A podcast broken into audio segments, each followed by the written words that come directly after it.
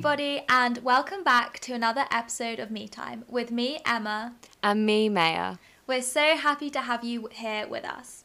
This week, we've got another collab for you um, because I know you've been loving them. And this week, it's uh, one of my best friends, Hannah, who is also a fellow student at the University of Edinburgh. She studies biomedical sciences. I got that right, didn't I? Yeah. We love women in STEM. Yeah, we do love women in STEM. Um, but she also went to school with me before uni, so we've known each other for a while.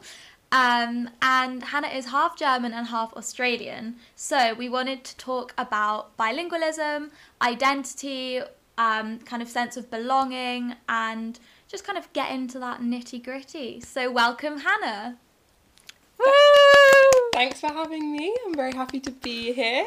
Mm-hmm. I'm really excited for this episode actually because, um, well, I don't want to don't want to steal the show, but bilingualism identity is like something that I've always wanted to talk about. So let's Well, let's guess- get into it. Yeah. Yeah, well, I guess Emmett ties in with you because like you're half French, half English. Yeah. So you guys are really just out here like pioneering for the like bilingualism. Yeah, but also I feel like Maya, you can relate because you've lived in Spain, you've lived like you've lived in different countries, you've had to kind of also countries that don't necessarily speak English, so you've had to kind of adapt in that Yeah. way.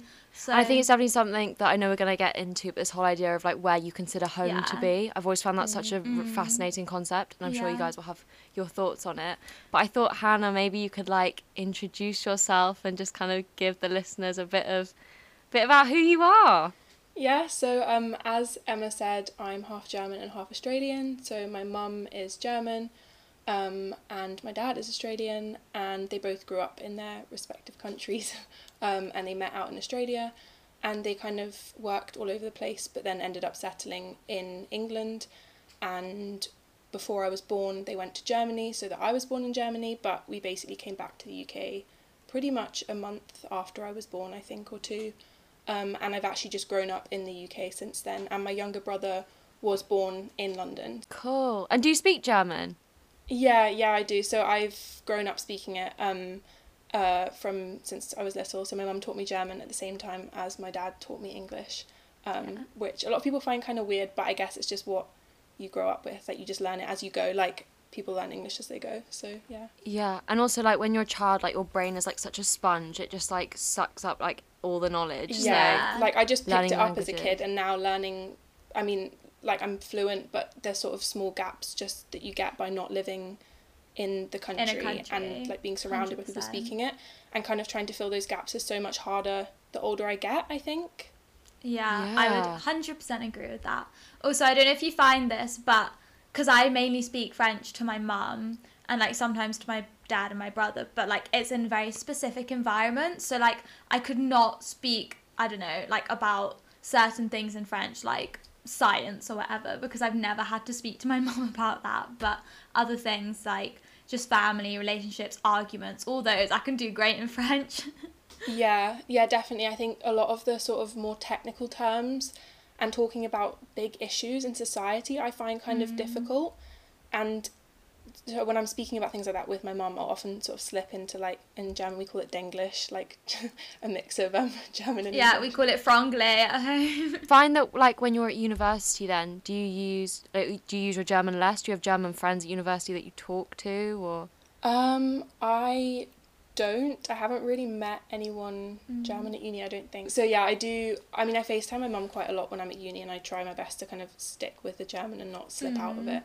Um, but I definitely do improve when I'm home over summers. Um, I do notice that, especially if I'm lucky enough to go to see my grandparents or spend some time in Germany.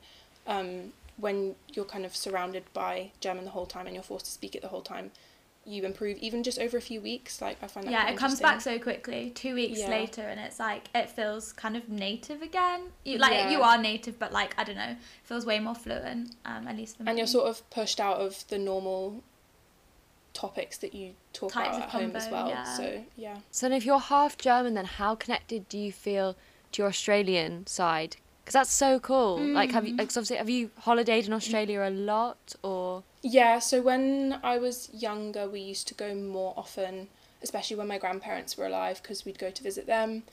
Um, and that was we sort of went once every year or every two years until I was about I want to say 10 maybe and then we went a lot less frequently so then um, there was sort of a so we went 2012 and then there was a gap and then my dad moved out there for a bit um, for just a year and then I haven't been back since 2015 so it's been quite Yeah. a while um, because Mm. we were quite used to going frequently when we were younger um, and I definitely did feel a connection to my Australian side and I still do because I've got relatives out there so obviously Yeah. you feel that kind of like familial Mhm. connection um, we're not super close to well I'm not super close to the relatives that are out there at the moment um, but I was to my grandparents so the connection was definitely stronger at that point um, and my dad is um, like he feels very Australian Is Yeah. is there like a part of the Australian culture that you miss that you find like you can't get like in the UK? Because obviously,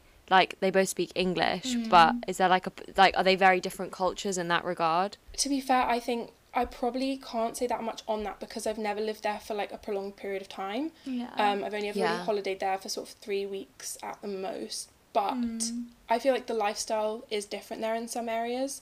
But at the same time, it's so big, like it's bigger than Europe, you know, as a as a continent, as a country, um, that there's quite a lot of differences even within it. So I think it'd be quite hard to sort of know until you've lived in in an area there or in multiple areas there. What part of Australia is your dad from? Um, so he's from New South Wales originally, um, a town sort of between Melbourne and Sydney on the east coast, but obviously the distance between them is big. So yeah, um, but then he went to Yeah. university in Melbourne. kind of following on from that, I wanted to ask you eh, when people ask where are you from, do you find that a really hard question to answer?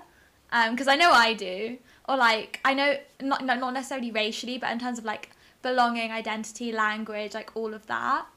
Yeah, so I think I usually tend to answer, especially coming to university when I was meeting everyone, sort of in freshers that kind of time. I would just say from Brighton, like from down south, Yeah. because I knew that that's sort of what they were asking, like where did you go to school, where did you Mm. grow up, um, and it usually takes. I don't usually say I'm German straight off the bat unless it kind of Yeah. like people get to know me because I feel like I don't sound German. And Mm. people would find that really strange, and then you really have to like launch into it all. Yeah. So I think for simplicity's sake, I usually just say I'm from from down here Mm. from Brighton, but I definitely feel German as well. So sometimes Yeah. it feels Do weird just saying that. Yeah. Yeah. I I agree. I would say, like, I don't want to suddenly give my whole backstory, but I always Yeah. feel like I'm.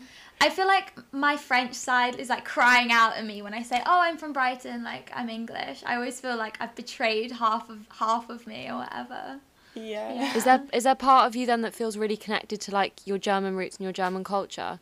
And do you think that's like amplified by the, the fact that you can speak the language, or maybe because you've been more times and spent longer there because it's obviously closer than Australia? Yeah, I definitely think I feel that side a lot more, and I think probably it is partly because I speak the language and I speak it with my mum and I speak with my grandparents, and that kind of differentiates it from England. Um, and I have spent a lot more time out there as well.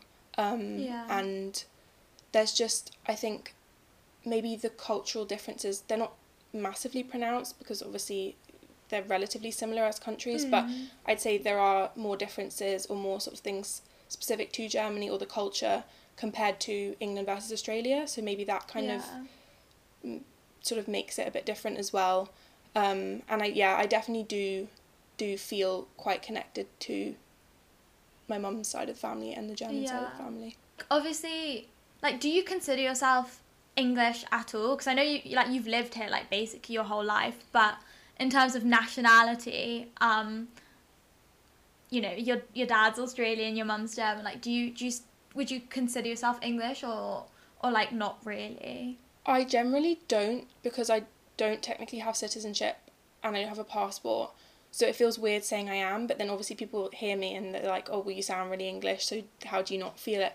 Um, and obviously I do feel connected to England as a country because I grew up here. All my friends are from here, you know. But I just I don't usually answer that I am English because yeah I suppose technically I'm not when it comes down to it. Yeah. Is there a part of you that kind of guess like feels frustrated when you had to do that whole freshers thing and people were like, "Oh yeah," and you'd be like, "Oh, I'm f- like I'm from England, like I'm from Brighton." Is there part of you that's like like and frustrated having to say that, or because like what is your status in the UK then? Uh, so I applied for um, settled status when they announced that the EU nationals would have to do that. So I've got settled status now, so indefinite leave to remain. Um, and at some point I probably will apply for a British passport, especially because um, of tuition fees, potentially for masters and things. I don't want to end up paying international fees, but that's a whole different story. Um, but yeah, so in freshers, I don't think it wasn't. I don't think it was frustrating as such. Um, I think because I knew what people were asking, more like, or like where have you come from? Like what was, you know, you can get quite a lot Yeah. knowing just where people grew up and went to school.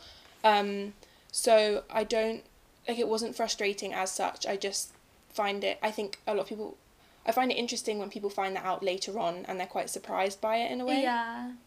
Yeah, because it's obviously Yeah. like a big part of you, but it often doesn't come out until like I don't know, maybe the fourth or fifth time someone meets you, and then it's like, Yeah. wait, there's a whole other side to her that I didn't know, and then like I I mean, guess- even people in our friendship group like didn't know you were like half Australian and not even British technically until like quite recently. I guess this is a question to both of you, but I guess when you go to university, is there a part of you that feels like you noticeably like part of like but your German or your French like suffers and then when you come back home it's like quite rusty or like hard to get back into or it doesn't feel as natural. Like is does that happen? Yeah, like it does. I mean, I like Hannah will FaceTime my parents and like make the effort FaceTime in French and like I always text my mum in French. Um and I try to make the effort also to read French news and kind of listen to French podcasts to try and like keep it going, but it's definitely a bit of like I'll just be used to speaking English. And because I'm so comfortable in English, it is my first language that often I'll find myself having to make the conscious decision to speak French. And then it will take a few days to for it to become more natural um, which I find frustrating because a big part of me almost feels more connected to France and French culture. But I feel like I can't say that because I've never lived in France and in France I would be an imposter I speak French with a bit of a British accent No, it's definitely similar for me. Um, I think, I mean, my mum sends me sort of articles in German. I try to Mm. read in German where I can, watch German TV, those kind of things. Do you find that do you find Um, that hard to make that like conscious that's- effort to be like, oh, okay, I, is it ever like, oh my god, I have to read this article in German today, or is it something that you like enjoy doing? Usually not. Um, it's usually not that much of an effort in that sense. So if I read a German book or a German TV show, that's because I genuinely want to read it or watch it. Um, and then the articles is usually, to be fair, that's usually my mum sending me them. So I won't make a super conscious effort to kind of find the German article. Um, Yeah. But it's good because it does. Uh, yeah, I wouldn't. I wouldn't look for that otherwise. And she kind of Yeah. sends me ones that she thinks I might find interesting. I found, I, just- find it really fascinating growing up because obviously in my household we grew up all speaking English. I always find it really interesting because you both have parents like obviously different nationalities. So, what was it like growing up in households where there were like two languages going on, but one parent doesn't understand what the other parent's saying? for me, my dad did Spanish and no French and German at uni, so he spoke he speaks really good French. Um, so but it was like that's one of the reasons they moved to England was because my mum's French was my English wasn't as good, so it was like a way for her to improve her English. Um, meet in the middle. Now my mum's English is way better than my dad's French is, um, which is funny. But yeah, I mean I don't know about you, Hannah, but we would often like my dad would speak to me in English so that I could learn the English. My mum would speak to me in French, and I think you just it was just fine. That was just the norm. I didn't know anything else, so I just was like, cool. Yeah, um, so that was the same with me, like learning the languages. I just have one, I, I assume so. I mean, I guess I was so young, I don't really remember kind of the 1st stages of learning, but um, but still now, my mum will speak to me in German, my dad will speak to me in English, and they also speak to each other in their own languages. So, like, my dad will speak to my mum in English, and she'll answer in German. I love Um, that. Which I a lot of love people that. come round, they sort of stand there and they're like, what is going on? I love that. My parents Um, don't do that, which I which makes me sad. Um, but yeah, so that works quite well. So my dad did learn German, um, and obviously my mum lives and work or lives and worked here, so her English is like flawless. So. And the only sort of confusing thing was when, I guess maybe I had similar things when I was little, but when my brother Leo was growing up, so he's my younger brother. Um, he like one of his first words was cow, but it wasn't like the animal cow. It was a mix between car and then the German for car, which is Auto. So we kind of just like merged them, and he'd like point at cars on the street and be like cow, cow, because I guess that was almost because he was getting kind of the words from both languages taught to him. Is it? Well, I don't know about you, Han, but when I was younger, at like nursery and reception level, I used to just speak a bit of French. You know, and the teachers would be like to my parents quite often, she spoke a bit of French today. Um, no one really knew what she was saying, but yeah. I'm not sure I did that actually. I don't know. I'll have to ask my parents. I haven't heard anything. she spoke some Yeah. French. We all kind of ignored her, and then we all just moved on. Well, because I found my report cards from like nursery and reception, and it was like Emma spoke French today. Um, she seemed to be excited about getting her kitten or something. Oh. when you when you guys were growing up then and like you were a bit older let's say like teenagers and you go through those like really weird teenage years was there ever a part of you then that then didn't want to speak german or french or like like rejected that kind of part of you because you wanted to i don't know because i know kids at school it's like it's so weird about like if you're if you're anything different Different, yeah. um was there any part of you then that like was like oh i, we, I can't don't want to speak german or i don't want to speak french I think not for me in that sense. I think the only thing I did have was periods where I'd get really frustrated that I couldn't express myself as fluently as I wanted to, and that would put me off speaking it. And I think, especially at school, because I was surrounded by people speaking English all day, every day, and I'd come home and I'd find it really frustrating when I couldn't say exactly what I wanted to say, or when like a few Yeah. words were missing to say what I was trying to express to my mum. Um, and then I would just sort of switch into English completely um, and sort of almost out of protest with myself, being like, right, I'm not going to speak German because it's annoying me and Yeah. English is easier. Um, And obviously, my dad and my brother both speak English to me, so it was mm. easy to just kind of ignore that. So it wasn't, Slip I don't think I ever really had the I don't want to just because it's different, but it was more just mm. sometimes I still get it sometimes where I get really frustrated, but now I try to be more rational about it and I'm like, no, Yeah. you know, just find that word that you're trying to say and, and remember it for next time. Yeah. Well, I mean, at school, like before going to Brighton with you, Han, I mean, I don't know if this was just my experience, but a lot of kids were like, not like they never bullied me about being French, but they just like there were loads of like teasing about like, oh, fro- you eat frogs' legs or like you eat snails. yeah or kids are whatever. so I- yeah. stupid I used to be embarrassed about being half French. There was me and one other girl, uh, Ava. We were both half French, and we li- like. I used to try and just hide it, or like I'd speak French at home, but keep it very much at home. And then at school, I'd just try and like bury myself in the corner at French class and like hope nobody like looked my way. yeah which I is think so that's bad. the the hard thing is that you obviously had French lessons as well, whereas my Mm. school never did German. So I guess it. I mean, I did it like separately, but it wasn't a common something that was offered commonly. So maybe that kind of helped as well because it was just a language that no one else had really any association with. Um, Mm. Yeah. Although obviously I did. Like, people do make comments because of Germany's history, whatever. Like that was a whole separate thing.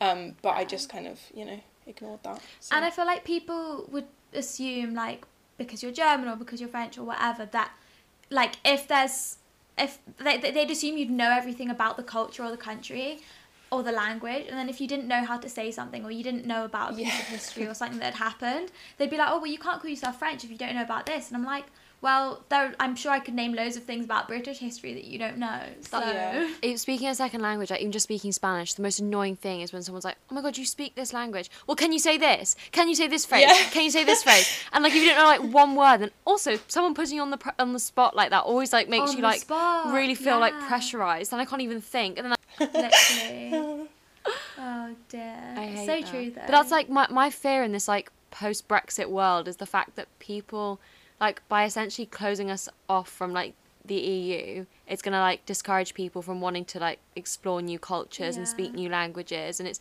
making very mm. much like a claustrophobic kind of microcosm just in like mm. Britain. That's like, oh look, this is like just our culture, and it makes travel to other countries so much more difficult.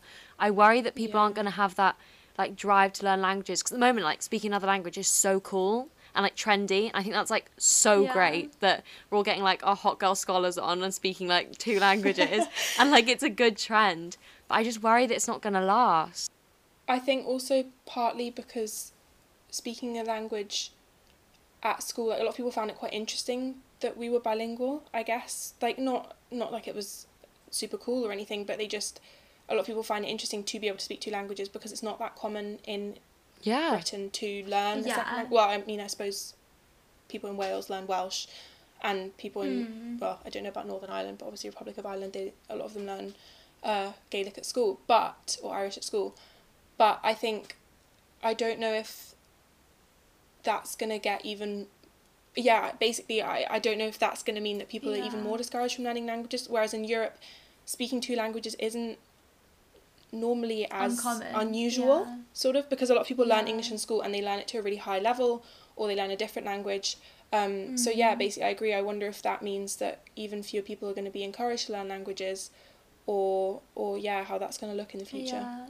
I mean, it's just like I know so because obviously the um the UK kind of pulled out of the Erasmus funding kind of scheme, but they did launch their own. Apparently, there's apparently there's more money and more funding for it. So I kind of originally I was like, oh, well, this just shows that they're discouraging learning languages. Now I don't really know where I stand on it because whatever.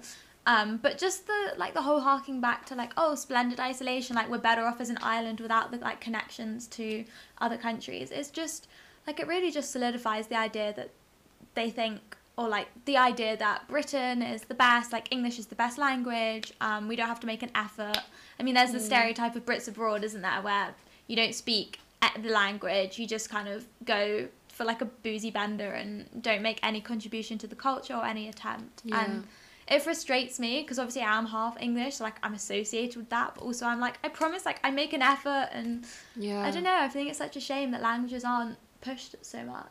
I think, I think it's approaching like I don't know because it's, on- uh, it's like on an an exponential like rise at the moment. Like speak like speaking languages is cool. Like it's exactly what everyone wants to do. Mm. But then Employability. yeah, but like as soon as mm. travel stops, or as soon as like countries are a lot more concerned, or companies are a lot more concerned with employing people from their like own nation. Like I know a girl who studied um, like French at uni and then tried to get a job in a French hotel and like speaks French fluently, but then now can't get that job because they're Yeah. just em- like employing Visas French people. well. Um, and obviously visas are harder, and they just want to like, as Britain are going to try and keep it like British, they just want to keep it French as well. So I think you're going to have these like, I think it's going to drop off, and then my fear is that, like you say, it's going to become so isolated, and it's going to be like, well, like, well, we're British, so we don't need anyone else's culture. When in fact, like we all know from the last year that learning from other people and other cultures is like the It's only so way we can important. learn. It just makes me so angry.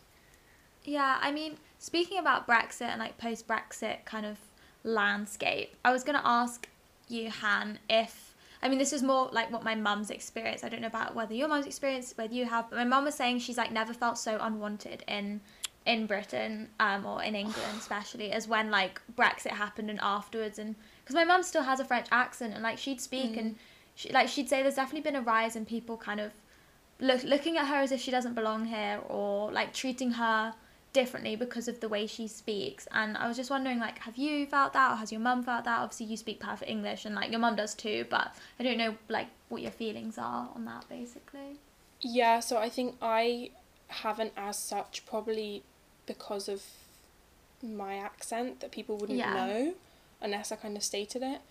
Um, my mum does have a German accent still. Um, she hasn't sort of said anything to me. I mean, I think she sent not towards her specifically. Like I think she sensed Mm. the sort of political atmosphere generally getting more Yeah. hostile in that sense. Um, but she she doesn't work in in England anymore. Actually, she works in Germany. Um, so I don't. I mean, that was for various reasons, but obviously, I think maybe she would have felt it more if she was still kind of in the working environment. Yeah. Um, who knows? it is such a shame though and like i guess just uh, there are a lot more like backhanded comments about you know foreigners and i don't know things like that like oh get out of our country or whatever and so even if it's not you know if, if people wouldn't aim it at me because you know i have an english accent i am half english and i've lived here my whole life like i still get hurt by those because i'm like well that's you're speaking about my mom then and you are speaking about like half of me and i don't know like it is I, I don't know if you ever feel that way if people talk about brexit or anything political like that and those kind of comments like kind of hit you Yeah, definitely. I um I remember a few years back. I think it was at school. I tagged a friend in some comment on Facebook. It was I don't know. People were commenting all sorts of xenophobic stuff, whatever, and I tagged a friend saying, sort of as a joke, being like, "Oh, this is why Europeans like have come to resent the British or whatever." Yeah. and someone like replied to my comment being like well if you don't like it like you can go back to where you came from that kind of thing so i feel like that i mean it's fine you know it was a facebook comment like i said something that was kind of a generalization as well um, but that kind of thing has definitely increased um, i also feel like we're quite privileged in the sense that countries like germany and france aren't as looked down upon as other european Yeah. countries so i guess a lot that we don't normally face the brunt of xenophobia in that sense Mm, Yeah. um, yeah. so I don't think there's been sort of things that have personally been targeted towards like Mm. me or yeah, but Yeah. when people sort of make xenophobic comments in general, or definitely some of the narratives around Brexit um, that I've heard can they do affect me anyway because I'm like well I'm part Yeah. of that Yeah. as a whole. Um, and I Mm. just yeah like it can be quite malicious so Do you th- Yeah. do you think as this like post Brexit like world becomes more apparent, part of you will like want to reject like England as a home or a home that you've known for so long? slightly like not not completely but i do i think it's kind of made me have a bit more i don't even know what the word is like sort of like pride but from a place of like Mm. like we're good too do you know what i mean like you don't have to put Yeah. us down uh, like of, of being german sort of Yeah. in like a way yeah. like that was Mm. expressed really badly No, but you but kind totally of No, understand what you mean. mean. Yeah. It, that, it, these are kind of feelings that are really hard to verbalize. I feel. Um, yeah But I get what you mean. It's it's also like, it's kind of a bit of like a retaliation, isn't it? It's like, well, Yeah. like my like this this part of me and like this part of so many other people, like their culture, their language, their home, like matters. You can't just like say that they don't and they don't Yeah. belong. I I guess because you guys have passports and the ability to live in like Germany or France or Australia, Mm. do you think like is there part of you that when you're able to you'll want to leave England or like is, like do you feel any connection to staying in the UK or do you think that when you have like the chance you'll try and live abroad in your native countries? I think one of the only things that sort of holds me back from wanting to live in Germany, I mean, for starters, I am really settled in the UK because I've grown up here, all my friends are here, and I'm assuming most of them will sort of stay. Um, so that is definitely something that ties me here. But one of the things that was holding me back most until, well, still does, is the feeling that I'm not like German enough to live in Germany. That I'd that I'd have to that it would be really hard for me Mhm. to adjust because my German's fluent but not in a working environment that I'm yeah, it's just that feeling of not quite being enough to move there seamlessly. Yeah. Like I feel the exact same about France and French and like that's one of the things that like I really want to live there at least for a year after uni but part of me is like well I don't know if I can because my French isn't working French. Like it's it's bilingual it's you know it's one of my mother tongues but it's not working level. And I will always well at the moment I speak it with a slight English accent. Like I will always be an imposter there even though I feel so like connected to it. Um but but I also think that like spe- like after a month there I would already feel like so much more connected to it so I think it's like one of those things we I will just have to push myself out of my comfort zone Yeah. and like fully immerse myself and be ready to do that and then it will be like okay I do think languages as well is all about a confidence thing. Like as soon as you kind of Yeah. put a, like past that feeling of what will, what is everyone else gonna think. So when I first moved to Mm. Spain and I was like picking up the language and I would like I didn't really have a choice but to speak because none of my family could. So Mhm. if there was like things that needed doing or like calls that needed making, like I had to do them. I had to like I had to like Yeah, be the one to kind of just there. speak it. Whereas like my sister kind of had that comfort blanket and I remember sh- like she said that she was felt so kind of scared and like on edge to speak it because she was like oh I don't know like I don't want to sound like British and weird Mm. but then the locals appreciate it so much more when you try it and like when you speak it and as soon as you get over like that confidence thing of yourself and I think li- like living in the country surrounding yourself with people who speak it like with like that like with an accent like in Spain like with like an Andalusian accent like it Mm-hmm. automatically forces you to kind of like put on, like kind of perform a bit. That's kind of what it feels like. Yeah. I definitely think part of being bilingual or just like speaking other languages is a performance. Like, I mean, even being here in Spain for the months, month, like I've, you know, I don't want to, you don't want to act pretentious, but also you want to like put the accent on and s- like make yourself integrate more. So. It's also Yeah. fun. It is fun. It really it's is really fun. fun. picking up like little phrases or like colloquial things that are said and Li- then colloquialisms. I'm like, I love that. Yeah, like I'm, I'm, I'm, I'm, in the- native. the I'm trends. fluent. Literally. Literally. Um, I, I wanted to ask you as well, like, um, and even like you, also you, Maya. I'd be interesting to hear about your perspective with Spain. Like, how to what extent do you think language is like a barrier to belonging versus like a way of belonging? Like, like where does the line kind of lie? Because in a lot of countries, if they speak a different language, I feel like at least my experience is if you speak a, that language to a certain degree, you it's a way of feeling more assimilated to that culture. But equally, if you've got like a British accent or you don't speak it super fluently, like it can also be a way of being kind of marked as different and like feeling a bit like excluded. No, I think it's a really interesting question because I think that sense of belonging is something that, like, being British and like even though I, I wasn't coming directly from England, like I was coming from Dubai to Spain, like I didn't really feel it in Dubai at all. Like like not mm. speaking Arabic was never like a problem because it's so westernized out there, which is such like a shame. But like you obviously don't need Arabic in everyday conversation Yeah. moving to Spain where like I was in the like not in the playground but like in school with people and like they'd be having like their own private chats in Spanish or they'd be swearing in Spanish or they'd be like Spanish was so much more integrated like into my life and the fact that I couldn't speak it when I first got there always made me feel like okay I really want to or I feel like I don't belong or and then you'd I'd kind of like gravitate towards like English people, which is, you can see like why that happened and why You people like happens, like yeah. British people gravitate to other British people, um, just because like you don't you, you never want to feel like isolated and on the outside and feel like you don't belong, but then as soon as I like started like that in one of my first friend groups there was like someone who was Spanish, someone who was Italian, someone who was Dutch, French, and there was like a whole group of us, and I was the only English So multicultural. so I was, I was like Yeah, the only love it. English person in my friend group, and that was amazing because there was all Mm. these conversations going on that were just in completely different languages, Yeah. and then the common language became Spanish, like out of all of us. Yeah. So as soon as that happened, and as soon as like I kind of got over the embarrassment of like, ju- like just speak, like it, you're better off Mm. speaking and having a go and like messing up yeah, than sitting being- on the outside out, because I think because that's all they I found that the way I like felt like I belonged more to Spanish culture was when I just gave it a go like you realize there are parts of culture that you can like combine like your British side and like this whole new other culture Yeah. you're picking up and I think that's when it the whole idea of living in Spain became more exciting because that I think that took me like about two years to kind of get the hang of because two years in Dubai wasn't long mm. enough. I was just kind of searching for like all the British like stuff I could find.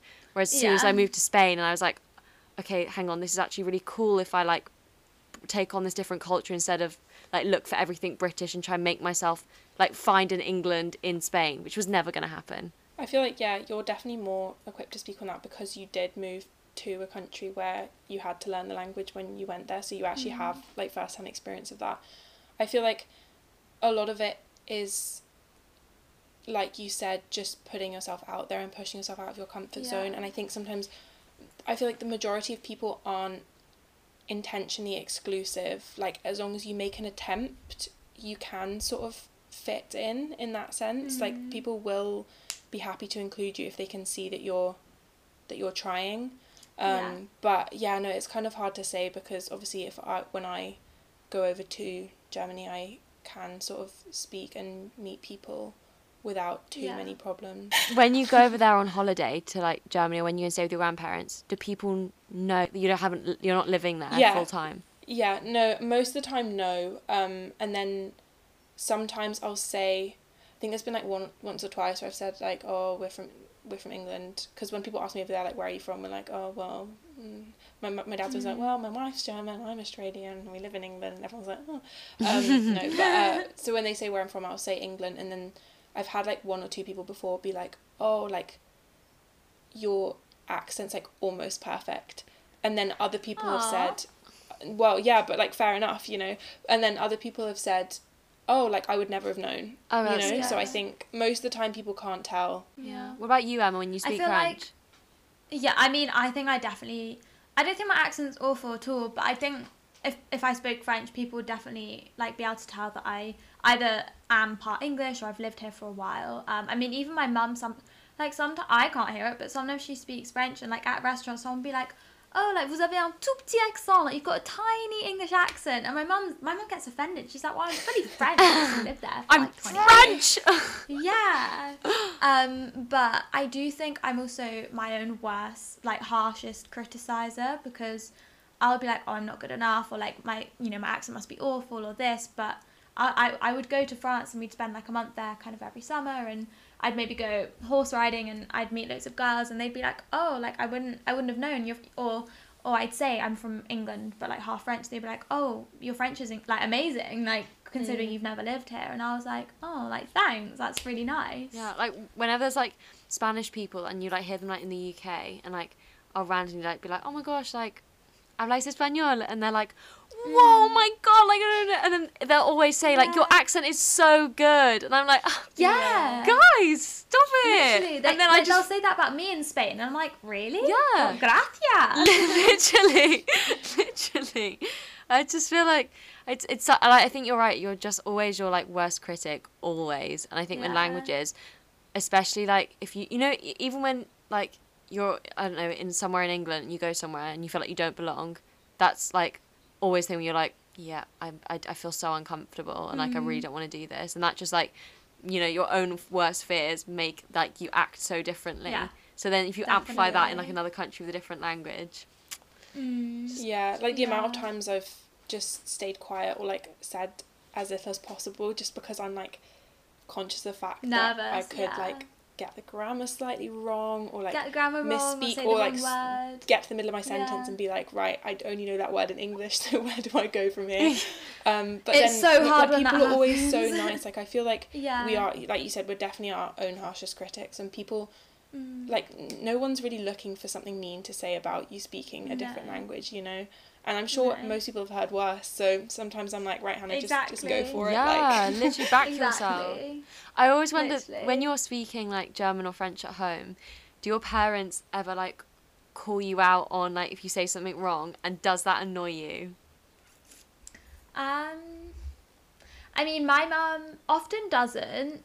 I will. It will take me asking her. I'll, I'll say a word and I won't know if I've said it right, and I'll be like, "Mum, is that right?" And she's like, "She's like, yeah." Or she'll be like, "Oh, oh no, it's this." I'm like, "Can you tell me when I say something wrong?" But then it, whenever she corrects me, sometimes I get a bit defensive. So, so I guess it's a lose lose for my mum. yeah, it was definitely when I was younger, like I was saying earlier, when I'd get more frustrated, and then if she did correct me, I'd be like just angry, like not at her, just I'd be like, Mm. oh, like how do I not know that? And then now I, for a long time now, she doesn't usually correct me, so I usually have to ask. I'll be like, oh, what's this word? Like I'll just say it in English. Like I'll go into like the mix of like German Mm. English. I'll be like, oh, how do you say that in German? And then she'll tell me. And now I'm like, can you just correct me, please? Like I want to know when I'm saying something wrong. yeah. Yeah. Um, it's a shame because I think when I was younger, I really took for granted being bilingual and just like because we lived in England, sometimes I would reply to my mum in English, my mum would speak to me in French, and then now I'm like the one making the conversation in French and being like, "Can you reply to me in French, not English?" You Yeah. know. Um, yeah, but c'est la vie. It's amazing you go in those like shifts where like speaking like lo- another language is like so uncool and then it's suddenly like so cool and like you literally just want to like immerse yourself and it's like yeah like Mm. I'm German and Australian or like I'm French and English like and it's suddenly this like whoa because like when I meet people now who are like from so many different countries it's just like I think it's the coolest thing ever and I think the fact that you've Mm, so been experienced like in one household you've had like German, Australian, living in England, just like blows my mind to think like what your childhood must have been like, and that I just find same as you. I'm like French, English, like I just find it's fascinating. Like and even then, I feel like out of all the like cultural mixes out there, like ours aren't the yeah, most it's kind exciting. of bland. do you know what I mean? You know Like, what I mean? So I feel I'm like like there's some France is people the out there that I to meet- England or whatever. yeah, like there's some people I meet and I'm like, wow, like it's just amazing how they must have grown up because they've got all these like different languages. Like some people speak like three, four, five languages, Mm. have all different nationalities. So I just yeah, I think it's so cool. yeah, I, Yeah. yeah, respect your languages if you're listening. Like oh my god, yeah, I love literally, it. and own them, be proud of them. Yeah. Um, I had a friend at I had a friend at school who spoke seven languages. Like that's crazy. Just oh my god. I don't even know how that happened. I know. Obviously i feel like i need to say because we've just been speaking about language and identity like i know that like race and like the question of where you're from is like a big topic and we haven't Mm. spoken about that because like we're not really equipped to speak about that but obviously want the listeners to like know that um like i'm aware that where where are you from is like a very loaded question Yeah, it's like very Um, charged as well. yeah, very charged, and it's not just like about language; it's also about race and about ethnicity and so many other things. And I know that, like, I might say, oh, you know, post Brexit landscape, like my mum doesn't feel so welcome. I know that people with different coloured skin would like feel even less welcome, and like there's, uh, as ha- like Hannah you mentioned with xenophobia, like there's even kind of more of an emphasis on that. But Mm. um, but I still I did want to speak a tiny bit more about identity and like um we've kind of touched upon it, but um I need like May I, I want to know what you like how tied you may feel to Spain and also like in the future like maybe where um like where you see yourself, but does like your experience with being able to speak another language um and like a kind of living either in that culture or like in the country or with a parent that is kind of part of that culture does it make you like nostalgic for like what could have been if you'd lived there or carried on living there? Or um and does it like make you ever feel like you've kind of got like an identity crisis? Like you're not one you're not the other. Like what are you? I think think it's a tricky one because I leaving the UK it was always something like I really really didn't want to do. Like I'm such like a home bird. Like I like stability and like I hate anything changing especially that's like out of my control that I'm not gonna like, I don't know what's gonna happen. So I was like very very like apprehensive about leaving the UK in the first place. Um and now like looking back on it it is like the best thing that like we ever could have done and i would recommend like anyone who has the opportunity to like experience another culture to like take it with both hands. Um i think in terms of like identity i think like i'm obviously like british through and through like british british and irish through and through like i think i struggle with where i see home as because a lot of my like teenage years were spent like in Dubai and then in Spain and then obviously we moved to Edinburgh for uni. Yeah. So I don't really and like in the UK like I don't really have like a family home. Like I don't I, we don't have the home that like I've always grown up in or like I've always been around. So I think I don't when people say like like where's home or like I, I never really know like what to say and like when I, I remember when I came to Edinburgh and I was like oh I live in Spain and people were like you live in Spain like what? Mm. Like and obviously I say this as like want to re- like reference like as a white woman like I know that this is just like on the very very surface level of identity and that race mm-hmm. comes obviously like a whole like another like set of challenges and burdens that people are carrying. But I think being able to like know where home is is something that's like quite reassuring and it's always like quite weird Yeah. when like people are like oh do you classify Cornwall as home? which is like where I live now which like obviously I don't like it, this won't this won't be home. This is like somewhere that's just like temporary. Like I think when I think about like 'cause I know my sister thinks of Spain as home. She spent like most of her like her like teenage years like growing up years there. So she definitely classifies Spain as home. And I know when like when we left there she found that really hard. And she always like I think a part of her will always want to go back. Um I think a part of me wishes that we'd done it sooner and that I'd kind of grown up like I'd had more years like more younger years living in there because then I think my language would be a lot more like solidified and I'd maybe have like stronger connections to the country because I was only in school there for like four years. So I kind of just did the whole like GCSE A level when people were kind of doing their own thing or like oh I want to move to England or I want to move here because they'd lived in Spain for longer. I don't really had think I had a chance to appreciate the culture as much as I maybe would have liked.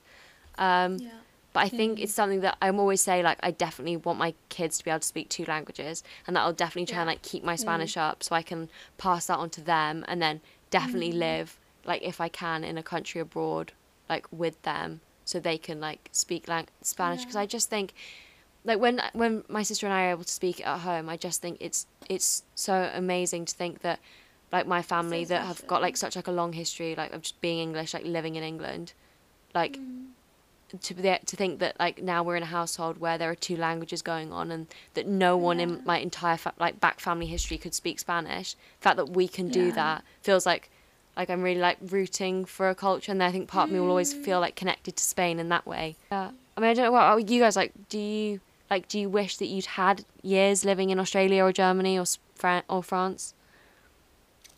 Yeah, so actually, when you said that, that's what my thought was. Like, when you said that you wished you were there for longer, um, I was like, oh, yeah, I wish I'd spent some years in Germany growing up as a kid. Yeah. Like, maybe when I was, like, relatively young. Yeah. Same. I know the shift from, like, moving from one country to the other isn't always easy and comes with challenges. Um, but I just think it would, it probably would have solidified my feeling of belonging there a bit more in a Yeah. way. Um, and also probably I'd be less insecure about my language ability at this point if I'd kind of Mm. spent time surrounded by people my age. Um, so yeah, no, I think so. And then Australia is kind of a different question um, because it's so far away and obviously the language is the same.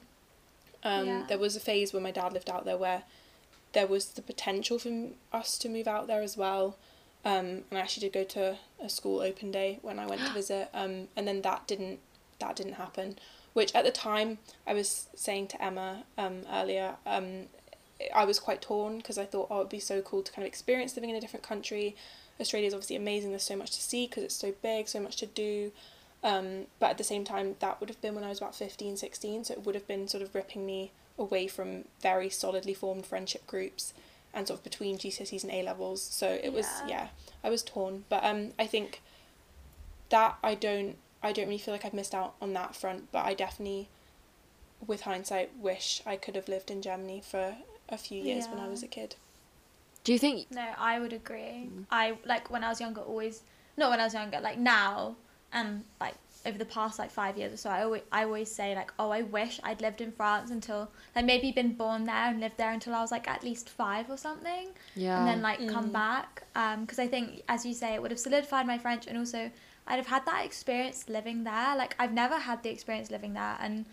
Like that's partly why I want to live there after uni, at least for a year, just because Mm. I want to like find myself in France, if that makes sense. Yeah. Like I know that's really cheesy, like gap year saying, but yeah. Yeah.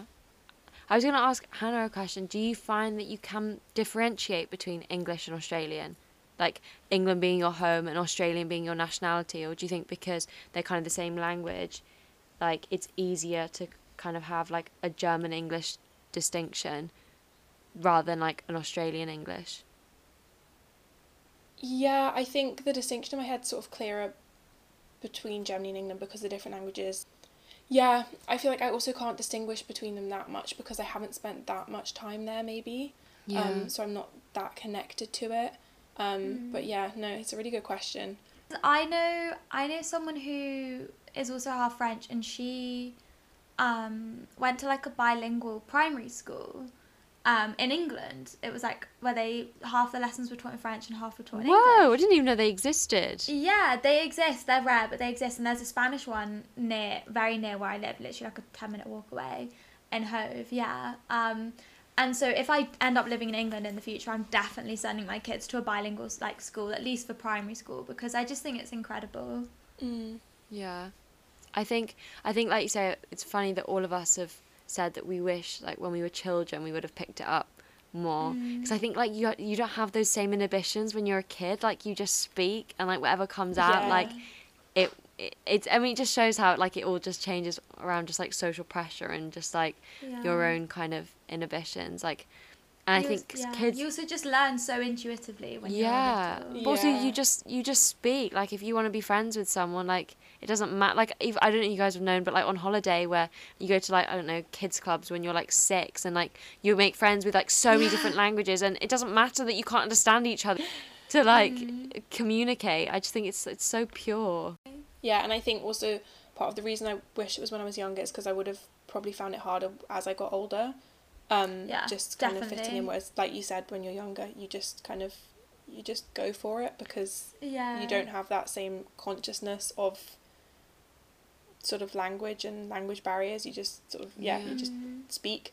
Um, so yeah, I think kind of in in the younger years would have been a really valuable time to go I think I think it's what you said as well, Hannah. I think there's always that fear as well when you're older that you're like ripping people away from fully formed friendships or from like key Yeah. years like GCSE. A A level years, like like things are gonna matter. I know when we when we were moving, it was such a strain. Like when we left Dubai, we had to leave when we did. Like we all said we would have wanted another year, but we had to leave when we did because I was just about to start GCSEs, and you obviously couldn't move Right. in between. So like there was constant that like time pressure to feel like I, I think that's why like I didn't fully fit into like it, it took me a while to fit into kind of like um like foreign culture because there was al- I was always trying to keep with like the UK timeline of GCSEs, Yeah. A levels, university. Yeah. So whilst trying to appreciate other cultures as well, as well, I don't think that worked at all. I don't know, but where the future will take us, but I'm sure it will be interesting.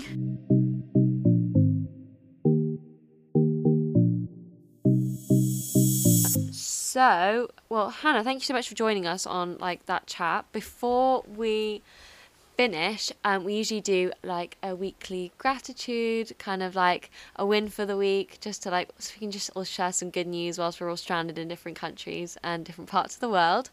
Um, so, do you have anything that you'd like to share with us? Um, that is something good this that's happened this week.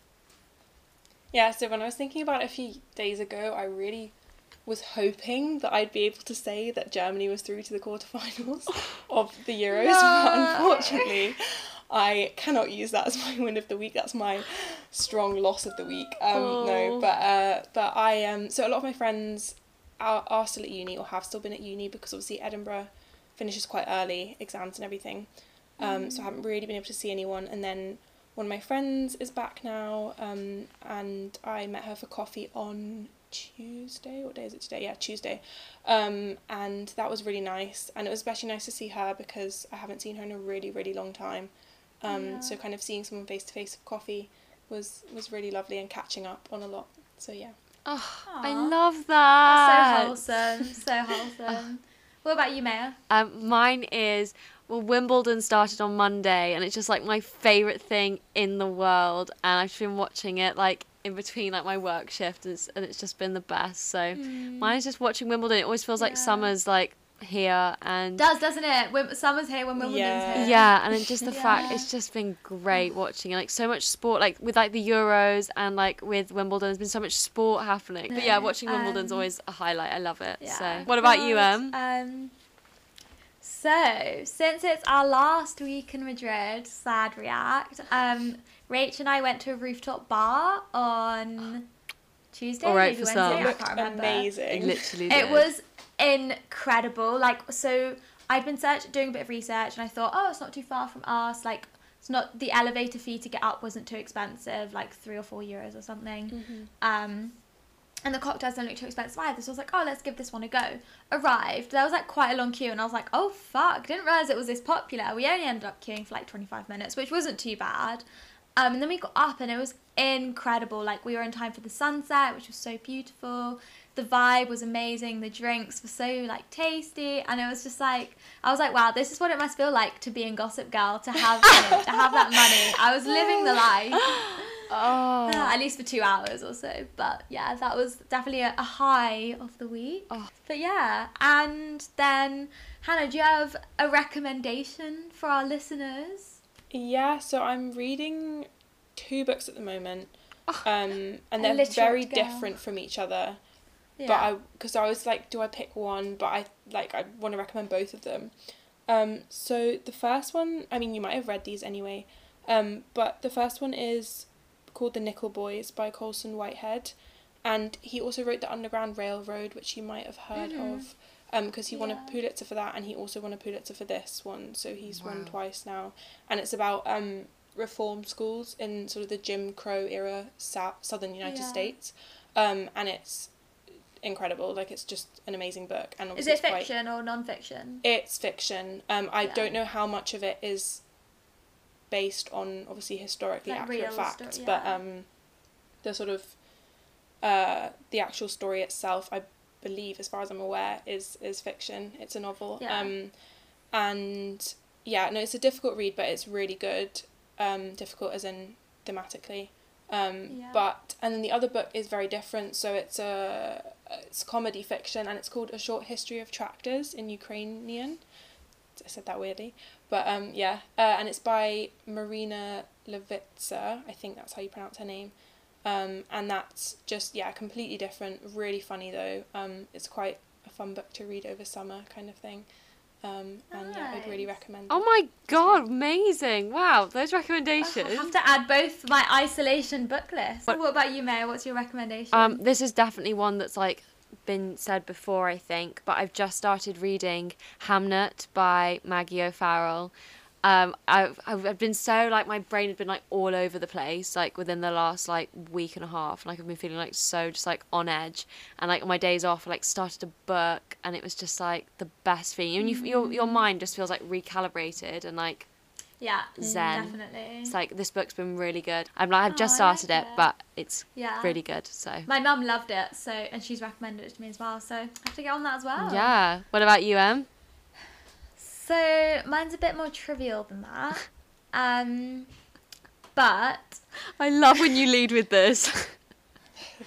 well, Rach and I basically we kind of went we trekked out to this like park slash like hill um last weekend to see the sunset and the sunset itself wasn't great but it was just so beautiful like being there like we had um, a couple drinks and then we sat on this hill and just like watched the sun go down it was really special and just don't know just thought i'd like recommend if you there's like a high higher point around you to like maybe go with a couple of drinks maybe friend family or by yourself and just like watch the sun go down That's not trivial at all. Literally, that's so no but yours are both like books and I know, but I was literally yeah. literally talking about how like my mind was just like on overdrive, and I think that's like a lot of people are feeling that at the moment. It's like such a mm. weird, I don't know, lull where like feels like everyone's doing like loads of stuff, and people are maybe stressed mm. because like they're not traveling or not doing as much as everyone else. So I think appreciating what you have and making sure you take yeah me time is um is oh, I hate myself Yeah. is um really important. yeah hate it but love it as well Oh god, I know. Oh well, thank you so much, Han, for coming on. Honestly, I've wanted to talk about like bilingualism and identity for so long. So Literally, really loved thank you so convo. much. Like I've, it's been such like fascinating conversations. Like hear your like thoughts and thank you for like sharing your sharing your story with us. Like sometimes I feel like it can be quite Yeah. daunting. Thank you so much for having me. Yeah, no, I mean, it's not it's not that interesting in the grand scheme of things, but it's been really nice to kind of talk about it. And obviously, both of you have like two um, bilingualism and then two kind of home experiences and two languages. So it's been really interesting to talk about it with people who kind of are in the same boat. well, we will link everything in the show notes so you can check out the recommendations. Um, and we will see you next week for another episode. Thank you so much for listening. Bye. Bye.